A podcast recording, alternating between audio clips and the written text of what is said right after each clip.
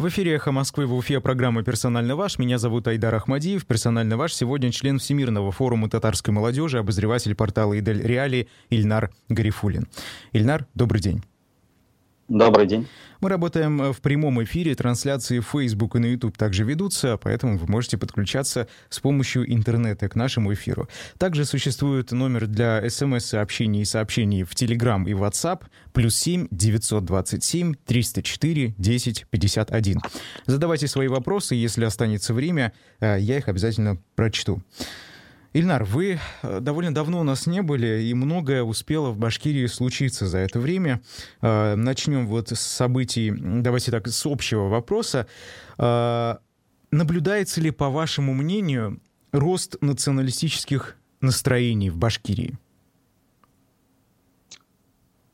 А, вот националистических я бы такой термин не стал применять, но а, если говорить о вообще о росте национального самосознания, то да, несомненно, во-первых, э, национальное самосознание оно никуда не делось, тем более в такой национальной республике, как Башкортостан. А, во-вторых, а, вообще практика политическая показывает, что в эпоху такой политической турбулентности, да, которую наша страна входит э, за последний год, начала входить, национальное самосознание, как одна из первичных идентичностей человека, она начинает играть все большую и большую роль.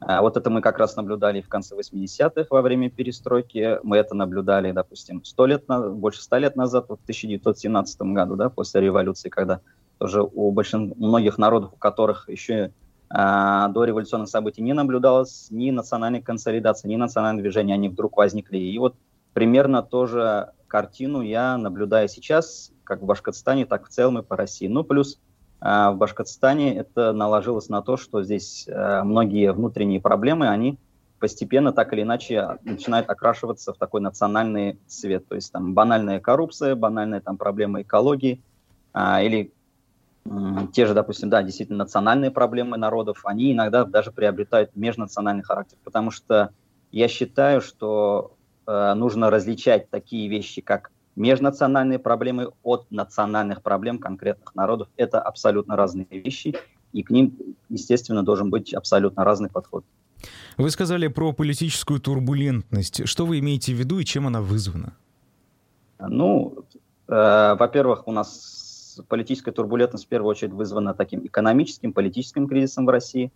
Э, экономическим это понятно, потому что у нас уже долгие годы идет спад в экономике, э, плюс Россия, в России, как бы, скажем так, есть достаточно большая усталость и населения, и элит э, от той модели политической, которая у нас возникла 20 лет назад да, с приходом Владимира Путина. И все чувствуют, что вот этот период, вот 2000 постепенно подходит к своему э, окончательному завершению.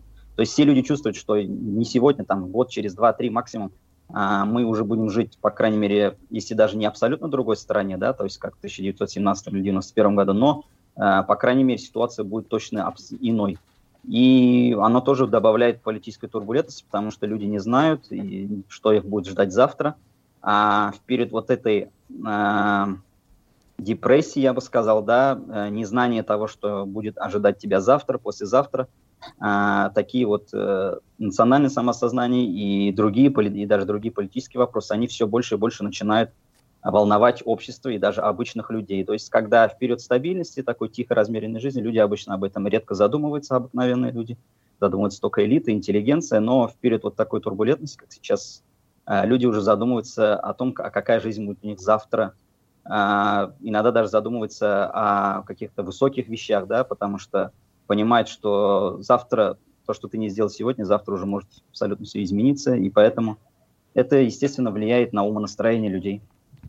А по вашему мнению, вот вы привели в пример 80-е годы или э, 10-е годы прошлого века. А если сравнивать, например, с 80-ми, так сказать, ближайшие события к нам, да, а, похожи ли причины роста вот таких движений протестных, в том числе сегодняшних, и вот тех, которые были в 80-х, как вы считаете?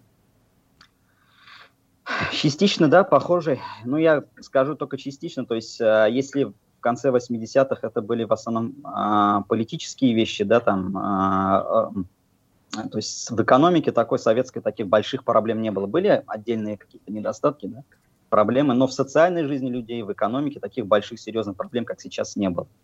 А сейчас уже к политическим проблемам, которые были тоже характерны для конца 80-х, да, в том числе, например, экологические проблемы, да, вызванные в первую очередь э, Чернобыльской катастрофой в 1986 году. Вот Чернобыльская катастрофа 1986 года, она фактически всколыхнула советское общество, и у нас после этого возникло только экологическое движение. А, там плюс, естественно, политика перестройки, она позволила в конце 80-х а, поднимать политические вопросы, те, которые раньше были табуированы, в том числе национальные, да. То есть в республиках начали обсуждать эти национальные вопросы, но а, экономика тогда людей волновала в самую последнюю очередь. Сейчас же у нас ситуация такая, что людей сейчас волнует все, и экономика, и политика, и экология, и национальный вопрос, федерализм там и все остальное. Вот я в этом вижу самое большое различие. И самое главное, у людей в конце 80-х а, все-таки была надежда на то, что завтра жизнь изменится, и люди а, ждали этих перемен а, с, с таким некоторым воодушевлением. Сейчас, к сожалению, а, в обществе сильная депрессия, апатия, и вот, это, вот эти движения тектонические внутри общества, они вызваны скорее не позитивными вещами, как в конце 80-х, да, а скорее именно негативными. А, то есть люди выплескивают сейчас свою энергию а, именно в негативном контексте, потому что у них накопилось много вопросов, много претензий. А в конце 80-х все-таки люди, а, как мне кажется, и исходя из тех документов, которые я изучал, тогда эти негативные моменты, они играли скорее второстепенную роль, а люди все-таки ждали думали, что вот нам нужно участвовать в этих процессах, а все остальное, там, государство, политические элиты, они все э, смогут завершить до конца и а, ну, в общем, у людей была уверенность в завтрашнем дне, я бы так сказал. Сейчас, к сожалению, ни уверенности, ни надежд э, у населения, у общества нет. А вот знаете, да, если возьмем 80-е годы, да, того же самого Горбачева, который пришел и начал политику перестройки, это человек из глубин э, партии, да, в том числе это человек не откуда-то из каких-то внешних, э, значит, э, не из общества, так скажем, изначально, да, он там прошел много этапов карьерной, карьеры своей политической и достиг вот, значит, вершины, так скажем. А, возможно ли, что сейчас в современной России тоже появится некий такой человек, который бы изнутри не снаружи, не из общества, а изнутри откуда-то э, появился и начал такие преобразования. Это вот возможно в наших реалиях, как вы считаете? В наших реалиях появление такого человека, как Михаил Горбачев, я не вижу абсолютно никаким образом, потому что а, в то время действительно 80-е, несмотря на то, что в обществе было много вопросов а, к той политической жизни, э, которая была на тот момент в Советском Союзе, да, была некоторая жажда перемен, но все-таки Горбачев, э, я роль Горбачева вижу в том, что он все-таки проявил такую политическую волю, большой риск, то, что он взял э, ответственность за эти политические реформы, преобразования на себя. А сейчас э, и в то время все-таки надо отметить, что несмотря на коррумпированность некоторых республиканских элит, там, в том числе, в принципе, и в Москве в том числе, да, все-таки э, элиты на тот момент партийные, в том числе, они не были повязаны такой круговой кор- э, порукой коррупции, они не были так сильно запуганы, как сейчас, как, как я вижу, да. И поэтому сейчас на то, что с, э, внутри властной элиты найдется человек, который сможет взять на себя ответственность и повести и людей, общество, и, в принципе, правящий класс на какие-то политические перемены серьезные, я это не вижу. Я вижу, что это может быть только в том случае, когда общество само пойдет уже в конкретное движение в направлении требования немедленных перемен, э, там, политическая активность будет идти в этом русле, то в этом случае я думаю, что да, среди элиты там начнется раскол, и тогда действительно могут появиться такие люди. Но именно как Горбачев, которые будут рисковать, ставить все на кон, я таких людей сейчас не вижу. Они сейчас больше, элита наша, больше озабочена сохранением своих богатств, а, сохранением своего положения, а в то время, как бы там ни было, вот эти элиты, даже и, и как Горбачев, и те, кто ему противодействовал, там, в том числе в 91 году ГКЧП, все остальные, они все-таки не думали о своем о своих богатствах. Это было характерно там для более для провинциальной элиты скорее. То есть они ставили перед собой более такие важные политические задачи. А сейчас не то, что в регионах, но и в Москве даже таких людей, которые ставили бы перед собой конкретную задачу по изменению общества, страны, и ставили бы это во главу угла, а не свои собственные интересы. Я таких людей сейчас не вижу и не думаю, что они могут возникнуть. Э, ну, послушайте, вот по поводу ангажированности и э, меркантильности, да, людей в 80-х годах, мне кажется, это довольно спорная точка зрения, но все же, да, она имеет право на существование. Вот, на ваш взгляд, вы говорите про э, определенные движения, да, протестные, которые там привели к расколу политической элиты. Вот, э, и могут привести, к примеру, да, к каким-то преобразованиям сейчас. Вот как вы считаете, в Башкирии те протестные движения, которые сейчас мы наблюдаем, они являются таковыми, о которых вы говорите, или это все же пока что не те формации? Но я вижу, что то, что сейчас э, вот эти политические движения, протест, который имеет место в Башкирии, он многогранен, но в общем в целом, да, действительно, это вероятнее всего предпосылки э, того, что даже сигнал, я бы так сказал, то, что общество действительно, как в песне Виктора Цоя, требует перемен. А, но проблема единственная, в чем я вижу, то, что и в Башкортостане, и в России а, у нас как бы нету такой единой политической нации, и поэтому вот эти все протестные группы, протестные движения, там, неважно, экологов, дольщиков, национальное движение и все остальные, они пока не имеют своего общего вектора, то есть э, каждый борется за какие-то свои небольшие цели – от того, чтобы все общество объединилось и выдвинуло какую-то общую идею, общую цель, да, ради которой все вот эти протестные группы должны объединиться. Сейчас, к сожалению, такого нет. А вот что для этого раз, надо, Ильнар, как вы думаете? Вот, еще, вот еще раз, в конце 80-х, я вот тоже как историк могу сказать, а, вот перечитываю многие документы многих общественных организаций, движений, которые возникли в то время, я вижу, что они все апеллировали а, к политике перестройки, да, там как раз там даже эти движения все назывались, вот эти народные фронты в республиках, э, они все назывались в поддержку политики перестройки, да, то есть и все свои требования, там, неважно, экологические, национальные, они все так или иначе связывали вот с этими лозунгами, с этими идеями, а, которые озвучивались там на заседаниях э, Центрального комитета КПСС, то есть с идеями перестройки политической жизни. Сейчас же такой идеи нет общенациональной, нету такого общенационального органа. То есть, несмотря на то, что как бы там ни было, в конце 80-х э, партия сама, Горбачев, они как бы взяли на себя роль вот этого авангарда этих изменений. Другое дело, что они смогли это удержать а с, под своим контролем. Но сейчас такого авангарда еще нет. Я, конечно, думаю, что такой авангард может быть создан. Для этого как бы есть все предпосылки, условия, но когда это будет, там, через полгода, через два года, там, через три, я вот не могу. Ну, смотрите, наша страна, эм, это по моему мнению, да, движется все-таки к унитаризации, э, и по мнению многих других э, собеседников, с которыми я разговаривал на эту тему. А, неужели это не играет ролью какой-то объединяющей? Неужели это не приведет к объединению, к унификации народов России и так далее в определенных э, планах? Э, ну, э, э, движение к унитаризации, оно проявляет только политическая элита в центре России, да, в Москве, федера, федеральный центр только. Ни региональные элиты, ни тем более общество само, оно никакого желания к этой унитаризации не идет. Даже если, допустим, брать события там нескольких годов раньше, да, то есть когда вот это 14 год, 15 год, вот эта мобилизация, связанная с присоединением Крыма, вот этой идеями русского мира. Тогда еще можно было говорить, что, возможно, вот эту идею унитаризации там, поддержит самая многочисленная группа, да, а этническая нашей страны русские, да, потому что она как бы отражает их национальные интересы. Но даже сейчас я смотрю на вот эти все процессы политические, вижу, что даже, в принципе, и глубинный русский народ эти идеи унитаризации, они никак не привлекают, потому что они ему, в принципе, ничего не дают. А уж тем более для других народов России такого же нет. Мы же все видим, как это все происходит. Это все происходит э, именно из-под палки, да, вот эта унитаризация, уничтожение э, там, языков, самобытности на, народов России. То есть это народы страны это не принимают. Они, конечно, стиснув зубы, могут молчать, но они это, не, они, это не принимают. Поэтому я думаю, что вот эти все потуги, в том числе вот последние там законодательные, связанные с ликвидацией конституционных судов, все остальные – они э, будут приводить только к такому, к механическим изменениям, да, то есть на законодательном уровне. Но люди, народ, общество, они не будут это принимать.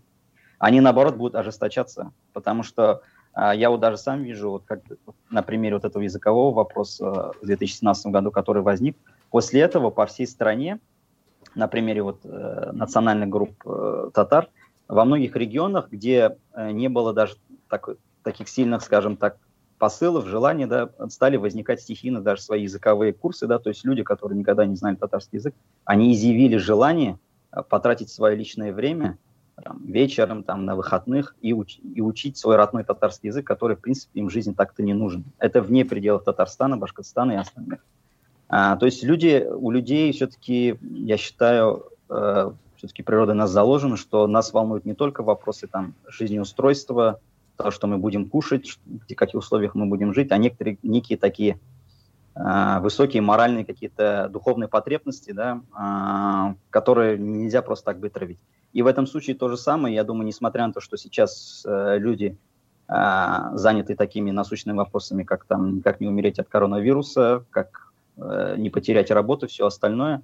А, думаю, политические вопросы для них все равно будут актуализироваться, и национальные, и все остальные в том числе.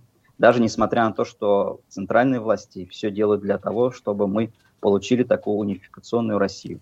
Эти попытки же были, и до революции они были, и в позднесоветский период они были, вот после, начиная со сталинских времен.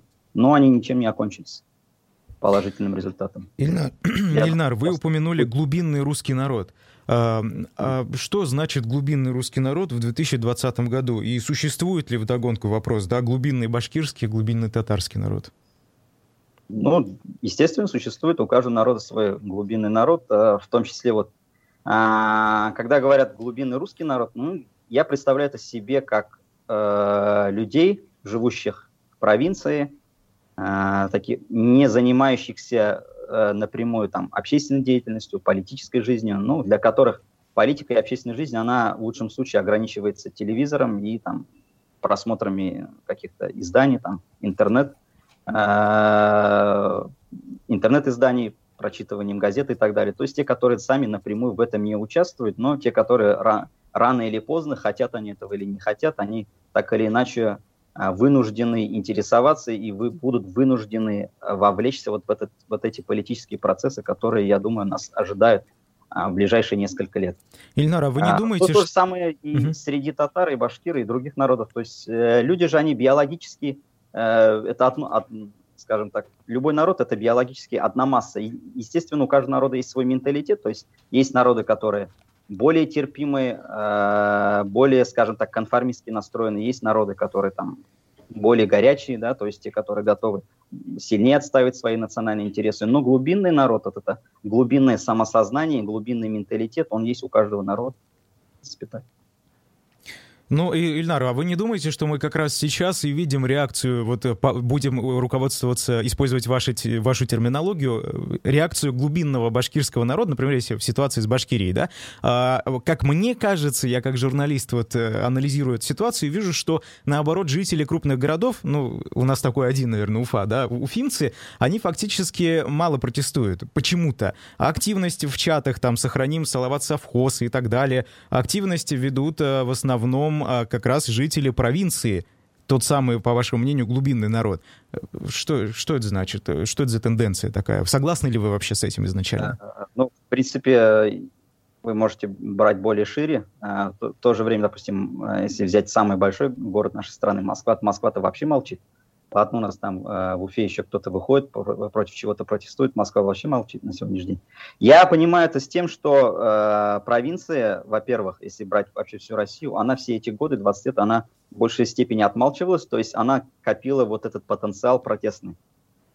Сейчас этот потенциал выплескивается, потому что вечно хранить это невозможно и так далее.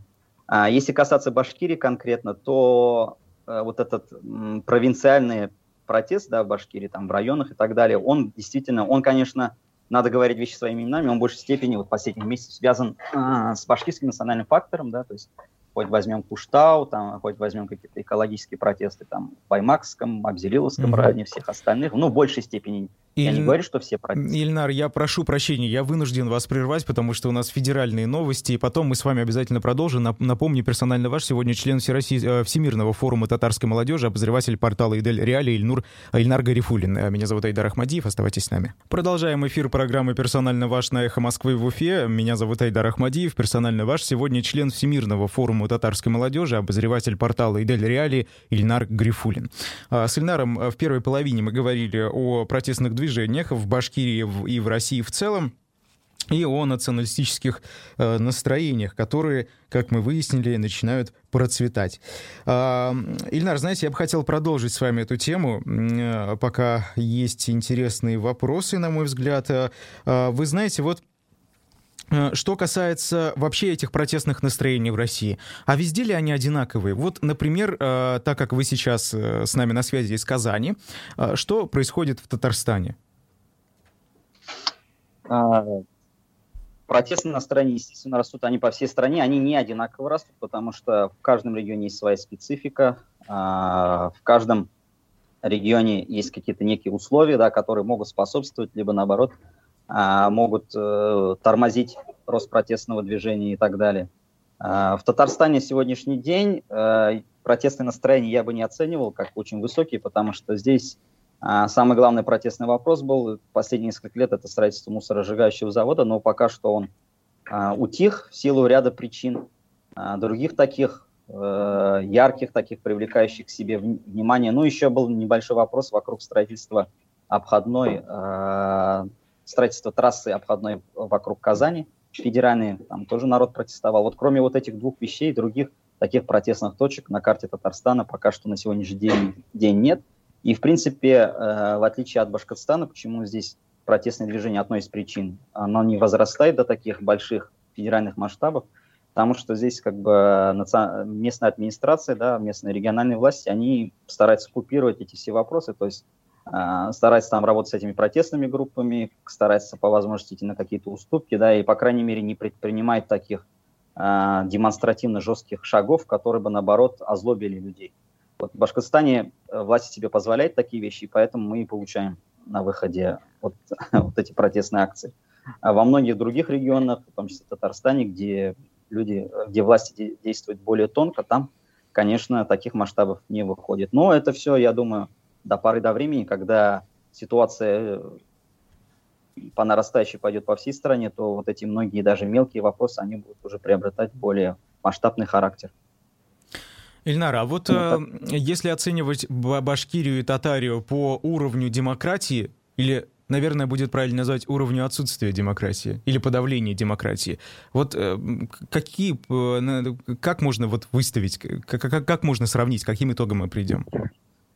Ну, вообще надо сравнивать за разные исторические периоды, даже за последние 30 Современность, лет. Современность, 20 год, давайте вот так прям. 20, 20. Ну, если возьмем 20 год, да, а, то, в принципе, э, как я и в своих, неоднократно в своих публикациях указывал, в Татарстане вот уже последние там, лет 20, наверное, 25 действует модель такого мягкого авторитаризма, да, то есть тогда, когда политическая жизнь, она заморожена, политической, политики как таковой в регионе нет, есть отдельные политические активисты, да, есть вот представители интеллигенции, в том числе вот я, да, которые высказываем свою позицию, участвуем там в каких-то конференциях, каких-то акциях и так далее, да.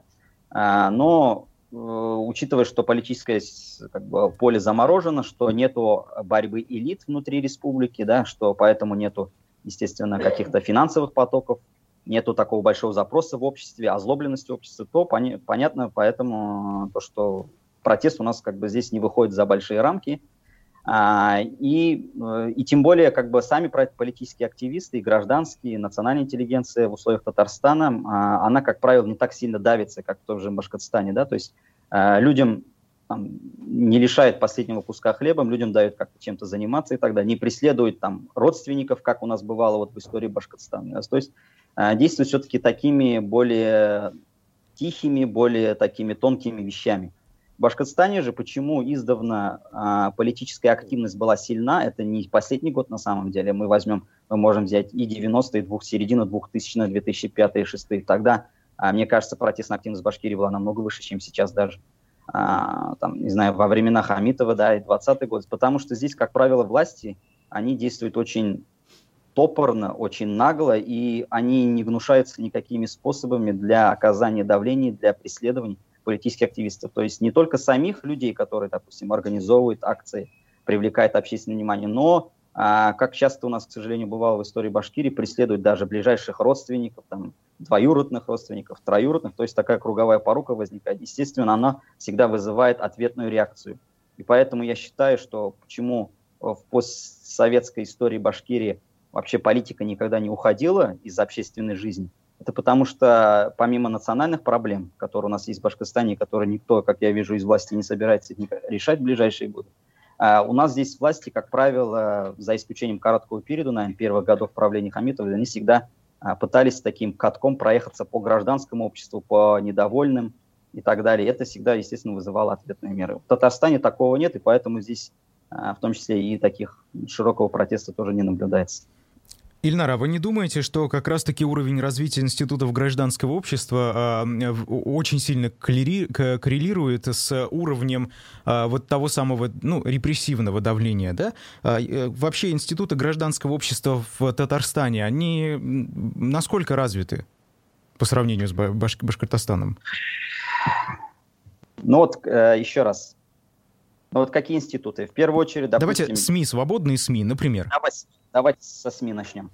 Со СМИ. А, скажем так, протесты настроенных СМИ, естественно, в Татарстане намного меньше, или даже, я бы сказал, более свободных, более независимых СМИ, а, которые могли бы более критически отзываться о региональных властях в Татарстане, естественно, меньше, чем в Башкортостане. Это раз. А, если брать а, протестные группы, да, то есть в Башкортостане они более многочисленны, я вот на свой, э, скажем так, отстраненный а, политологический взгляд могу выявить, что в Башкортостане примерно на сегодняшний день существует как минимум ну, около трех-четырех таких протестных групп, которые могут участвовать в тех или иных э, протестных движениях, да, то есть помогать там, э, неважно, там, дольщикам, каким-то экологам, национальному движению и так далее, да, то есть те, которые могут быть вовлечены. В Татарстане так, таких трех-четырех нет, групп нет, это примерно одна-две группы, и причем они менее многочисленны. И учитывая, что и репрессивного такой машины, махины нет, то люди, как правило, э, ну, скажем так, э, не надеются с помощью вот этих протестных групп решать свои проблемы. А политические, идем к политическим партиям. Политических партий, э, в принципе, я думаю, что региональное отделение политических партий, что в Татарстане, что в Башкортостане, они все находятся под контролем местных региональных властей. Я здесь, например, никакой различия не вижу. Что касается национального движения, а, то, безусловно, башкирское национальное движение в Башкортостане, оно на сегодняшний день э, и организационно, и финансово, и идеологически, да, конечно, более сильно на сегодняшний день, чем татарское национальное движение, там, хоть в Башкортостане, хоть в Татарстане. Ну, вот, в принципе, все. Экологов то же самое, экологические проблемы то же самое. Еще раз, э, экологические проблемы в Башкортостане, они так многочисленны, и они так а, сильно влияют на общественное сознание, что экологи, экологическое движение в Башкортостане, оно тоже, естественно, более, находится на более развитом, на более сильном уровне, нежели в Татарстане. Будем руководствоваться, значит, мнением суда, а, не комментируя, да, а, справедливость или несправедливость. А, вот такие движения, как запрещенная в России организация «Башкорт», вот примерно такие группировки, э, не, не в самом плохом понимании, да, именно группы людей, я имею в виду, в Татарстане, они существуют? Группа, естественно, существует, организация существует. У нас были и запрещенные, у нас э, вот а, активисты а, вот этой организации, вообще башкирские активисты, они обычно говорят, что вот э, Москва там преследует именно башкирское национальное движение, что это как бы такой феномен в России. Это на самом деле не так. А, самыми первыми преследуемыми активистами национального движения в России это, были, это было татарское национальное движение еще с начала 90-х годов. Там.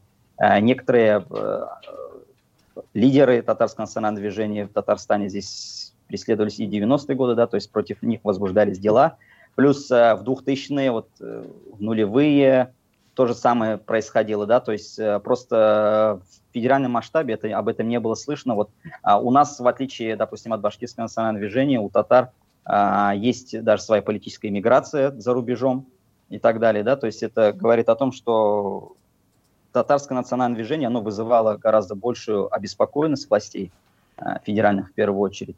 И поэтому противодействие они испытывали уже давным-давно. Просто башкирское национальное движение, оно всегда Москва рассматривала как скорее противовес татарскому национальному движению и Татарстану вообще, и э, роли татарской нации в России. И дали, это далеко не секрет, даже сами, сам, сама башкирская национальная интеллигенция а, вот в 2002 году проводила специальную конференцию «Нет фальсификации истории». Там как раз, это в преддверии переписи 2002 года, там как раз она указывала на том, что мы, башкиры, можем стать противовесом выстраиванию а, татарской экспансии на всей протяжен, протяженности там, Волго-Уральского региона и так далее и тому подобное. Да? То есть поэтому то, что сейчас э, башкирское национальное движение подвергается неким преследованиям, это именно результат того, что татар уже переключились на башкир. То есть э, башкиры в это время, в эти годы все выросли, для них их не так сильно преследовали, плюс башкирскому национальному движению была, это далеко не секрет, а, была хорошая финансовая подпитка, да, а, и поэтому оно, они смогли укрепиться, и сейчас вот власти пытаются их взять под свой контроль, в том числе репрессивными методами. Значит ли это, что татарское национальное движение э, просто состоит из коллаборационистов? Не понял, почему? А, ну, если, если сейчас переключились именно на Башкирию, на башкирское национальное движение, то значит ли это, что просто татарское национальное движение согласилось? А, нет, оно не согласилось, просто оно находится в более слабом, более маргинальном положении, скажем так. С, с этим только связано. А, в принципе, да, то есть дело, не, дело не, в том, что оно согласилось или не согласилось. Поймите, здесь же дело не в том, какое движение, там, марийское, татарское, башкирское. Дело в том, что вообще государство, оно всегда реагирует на тех, которые, кто, по, их, по его мнению, на сегодняшний определенный политический момент представляет для них большую проблему. Вот сегодня представляет проблему, допустим, башкирское национальное движение в Башкортостане. Оно реагирует на них конце 80-х, в период перестройки, я напомню, что первое национальное движение возникло, которое возникло в Башкортостане. Это было татарское национальное движение. Еще не было башкирских национальных организаций, но первой возникли организации именно татарские. Тогда а, башкирский обком КПСС в качестве противодействия, в том числе э, башкир, татарскому национальному движению, способствовал созданию башкирской национальной организации. И это и клуба башкирской, любителей башкирской культуры Октирмя, и башкирскому национальному центру БНС Урал, который возникли намного позднее татарских национальных организаций. А сейчас ситуация как бы наоборот. За, за годы правления Муртазы Рахимова и годы Хамитова как башкирское национальное движение укрепилось в Башкортостане, и поэтому сейчас оно представляет гораздо больше интерес для а, и федерального mm-hmm. центра, и для региональных властей. Ильнар, Грубо вот... говоря, угу. было бы сильно марийское национальное движение, преследовали бы марийцев, поэтому оно как бы с этим только связано. Угу. Ильнар, вот э, последний вопрос на эту тему, потом э, переключимся на что-нибудь другое. Дмитрий Чувилин, депутат Госсобрания Башкирии, его кооперация некая с несистемной оппозицией, я имею в виду штаб Алексея Навального, э, Лилию Чанышеву конкретно, да, они недавно внесли законопроект, э, который разработали совместно, причем э, подразумевали изменение федерального законодательства. Вот такое, такие люди, как Дмитрий Чувилин, э, возможны в ЗАГС Собрании Татарстана? И такая ко кооперация их с несистемной оппозицией? Госсобрание Татарстана именно такого широкого оппозиционера, как Дмитрий Чувилин, нет.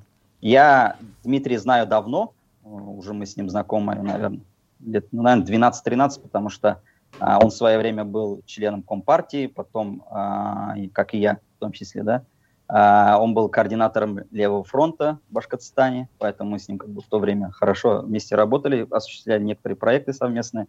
А, и он, он издавна был таким политическим активистом и непримиримым человеком, да, то есть э, он не был таким системным чиновником, и поэтому то, что он на сегодняшний день пытается как бы объединиться по некоторым вопросам с, так, с такой несистемной оппозицией в лице штаба Навального, я ничего удивительного в этом нет. В Татарстане а политическое поле, оно, в принципе, контролируется полностью, поэтому такие люди, как Чувилин, они там просто не, не могут появиться в, Госсобра... В Госсовете Татарстана. Они не могут появиться...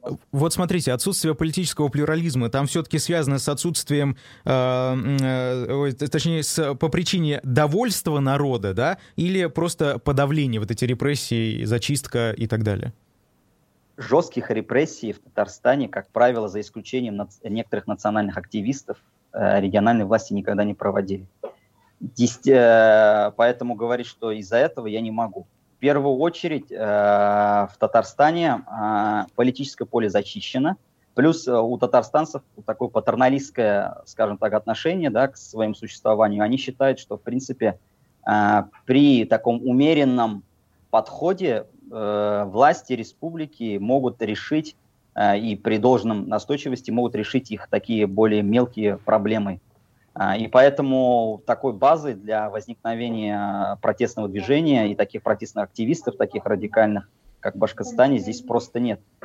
Я вот как бы с этим только связываю. Даже вот, э, как сказать, даже то, что национальные активисты, национальное татарское национальное движение, например, они не воюют напрямую с властями Татарстана, тоже в том числе с этим связан, потому что мы считаем, что мы критикуем национальные э, власти Республики Татарстан и президента, и всех остальных а, по, по многим вещам, но мы просто не видим до как бы нормальной альтернативы, и поэтому как бы, с ними напрямую не воюем.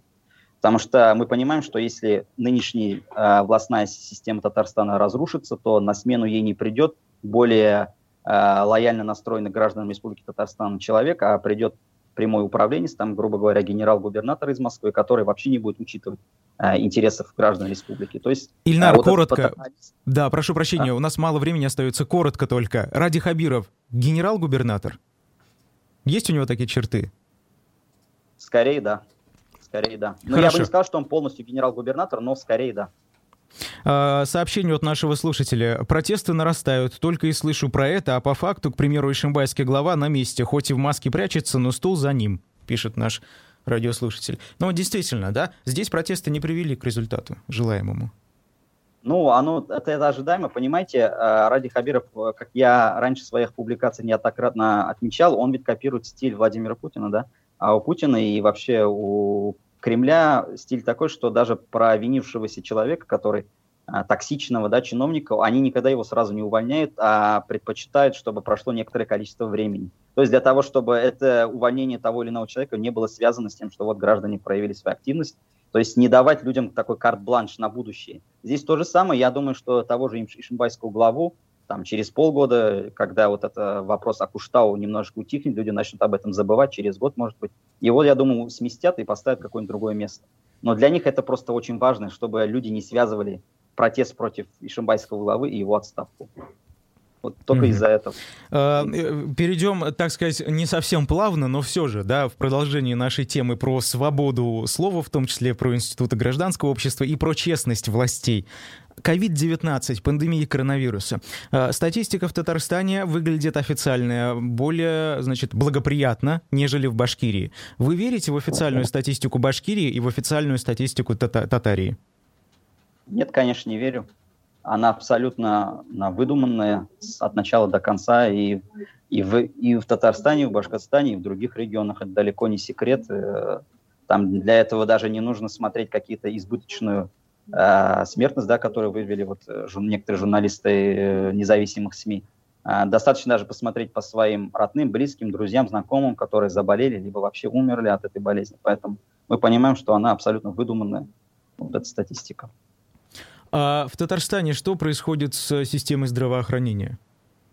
Ну, пока она держится, по крайней мере, в Казани она держится, так или иначе. Но в некоторых э, окраинах, да, допустим, на юго-востоке Татарстана, я слышу, что там обстановка уже начиная с лета 2020 года очень сложная, что там больницы переполнены, что огромное количество людей э, умирает, в том числе даже в своих домах. А в Казани, по крайней мере, еще ситуация держится под контролем. Ну, я еще связываю это с тем, что а в Татарстане уже с весны э, перешли к сразу таким жестким мерам, да, самым первым появились штрафы, ну, они, конечно, были потом фактически отменены, но людей приручили к ношению масок, и плюс в Татарстане, э, вот я еще раз говорю, из-за патерналистски настроенного населения, да, который привык, который как-то связывает свою жизнь с республикой, да, оно как-то считает, что их деятельность каждодневно, она влияет на жизнь республики в целом, люди принципе, дисциплинированно одевает маски и старается не посещать таких больших многолюдных а, мероприятий. Я вот это вижу даже в некоторых а, мечетях, допустим, очень хорошо соблюдается а, социальная дистанция, хотя, в принципе, до ковида я помню, что они все были переполнены по пятницам. Так далее. То есть э, это тоже влияет на то, что, в принципе, ситуация, по крайней мере, держится под контролем. Но статистика официально, она, естественно, не отражает реальность. Система, система школьного а, образования в Татарстане. Вот у нас мы просто довольно часто да, слышим от родителей школьников, что тут, значит, все очень плохо. А в плане там программы не работали изначально, систему не могли никак наладить. Сейчас, значит, учителя там полурока пытаются подключиться, половину урока они пытаются а, донести материалы, и то только дают задания якобы. А вот а, что система образования в Татарстане? А, ну, но я по своим детям могу сказать, у меня старший сын уже обучается во втором классе. А, в принципе, мы уже привыкли к этой системе, да, весной у нас э, было дистанционное обучение, сейчас очное, но, допустим, даже мой сын, он уже два раза вот за последние, получается, три месяца, да, э, школа, либо там отдельный класс уже уходили на дистанционку, то есть когда учитель заболеет коронавирусом или кто-то из детей и так далее, да, но в принципе, в общем, в целом, пока очная система держится. За исключением отдельных школ, отдельных случаев и так далее. Но, в принципе, да, вот это вирус, коронавирус, он показал уязвимость нашего, нашей системы образования, неготовность нашей системы образования к таким вещам. А, и как родитель я еще раз убедился, то, что дистанционное образование, оно никогда не заменит обычного, традиционного, очного образования, хоть в школе, хоть в университете, хоть где. Поэтому, да, действительно, такой, такая проблема существует, и она, конечно, вызывает озабоченность. Ну, посмотрим, это все зависит от того, как пандемия дальше пойдет. Я надеюсь, что в ближайший месяц мы все-таки достигнем пика, тогда уже пойдет понижение после Нового года. Спасибо. Член Всемирного форума татарской молодежи, обозреватель портала «Идель Реали» Ильнар Гарифулин был сегодня персонально вашим. Полную э, запись эфира вы можете э, просмотреть или прослушать на подкаст-площадках на YouTube-канале «Москвы в Уфе». Меня зовут Айдар Ахмадиев. Всем хорошего дня. Ильнар, спасибо. До свидания.